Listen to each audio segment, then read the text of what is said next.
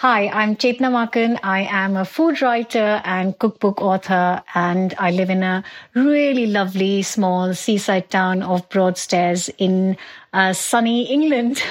Um, and I used to, at one point, uh, design clothes, uh, and now I design food uh, of all sorts, mixing a bit of Indian food, a bit of baking, and lots of spices.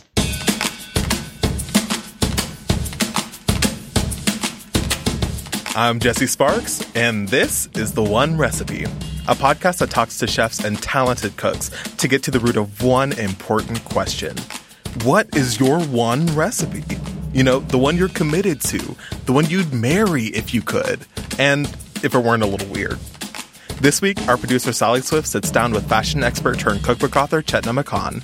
Chetna is an award winning baker, six time cookbook author, and you might recognize her from her YouTube channel, Food with Chetna, or her appearance as a participant on the 2014 season of the Great British Bake Off.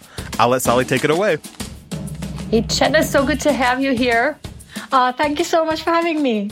So, you have a really interesting background. I don't think a lot of people know that you actually studied fashion design. Everyone knows you from the Great British Bake Off. What was that leap about? Um, it wasn't actually by choice it's just something that life kind of threw at me. Um, so basically, I was doing, uh, I was, I trained to be a fashion designer, and then I was working as a fashion designer in Mumbai when um, I actually met my now husband. Um, and then, you know, his career path took us and brought us to UK. Um, and, you know, I live in a very small town and there were not many prospects of working as the designer I, I wanted to be. Mm-hmm. Um, and it just, you know, things led one thing to another. And then I ended up uh, going on the Great British Bake Off and then uh, making this my full time job it's kind of crazy. I love those twists and turns in life. Hey, but can I just say, like, I don't associate baking with Indian food.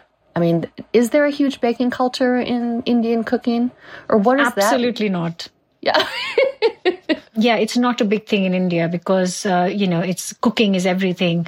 Um, they have lots of various ways of cooking, but not baking. It is changing though now. Mm-hmm. So this pod is all about the one recipe, the one recipe that people take with them and love and do again and again. And uh, what are you going to tell us about today? So today's recipe is uh, masala pastry or masala papri as we call it uh, in India. And it is something that uh, we usually deep fry. It's a snack, but it, doesn't mean that you can't bake it. It can be baked and it's a delicious and slightly healthier version. Um, but uh, it is something that is um, is just such a big part of our snacking culture that I thought this would be quite a nice recipe to share. Is it like a cracker? What is it, describe it to me. So it is like a cracker. It's like a really thin, uh, spiced up cracker, exactly, um, or like a slightly thicker crisp, but not made of potatoes. But you know, it's just like a thin pastry which is deep fried. And so it's a flour based dough. Yes, it's a it's a flour based dough, and it's uh, got some basic spices to it. So, you know, salt, uh, carom seeds, which is one of my favorite things to add to any pastry. It's, um, it's a lovely, fragrant seed. And then some garam masala, a bit of chili powder, a bit of turmeric. Um, and then some uh, kasuri methi, which is dried fenugreek leaves. And so, how do you go about it?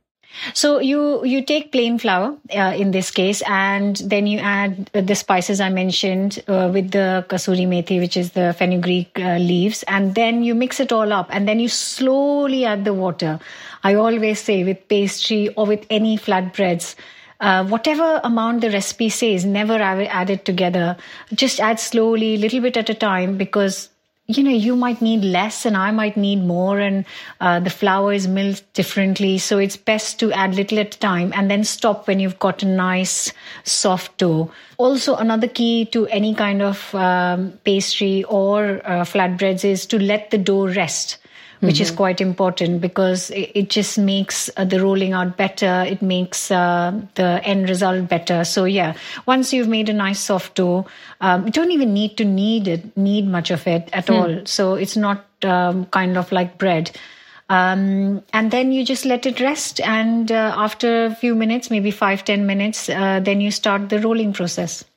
So it sounds to me like, if I'm trying to equate this to my American life, like rolling out a spiced pie dough. And then, exactly. Okay, and then slicing it into strips. You could, or, and then deep frying it. Sounds delicious.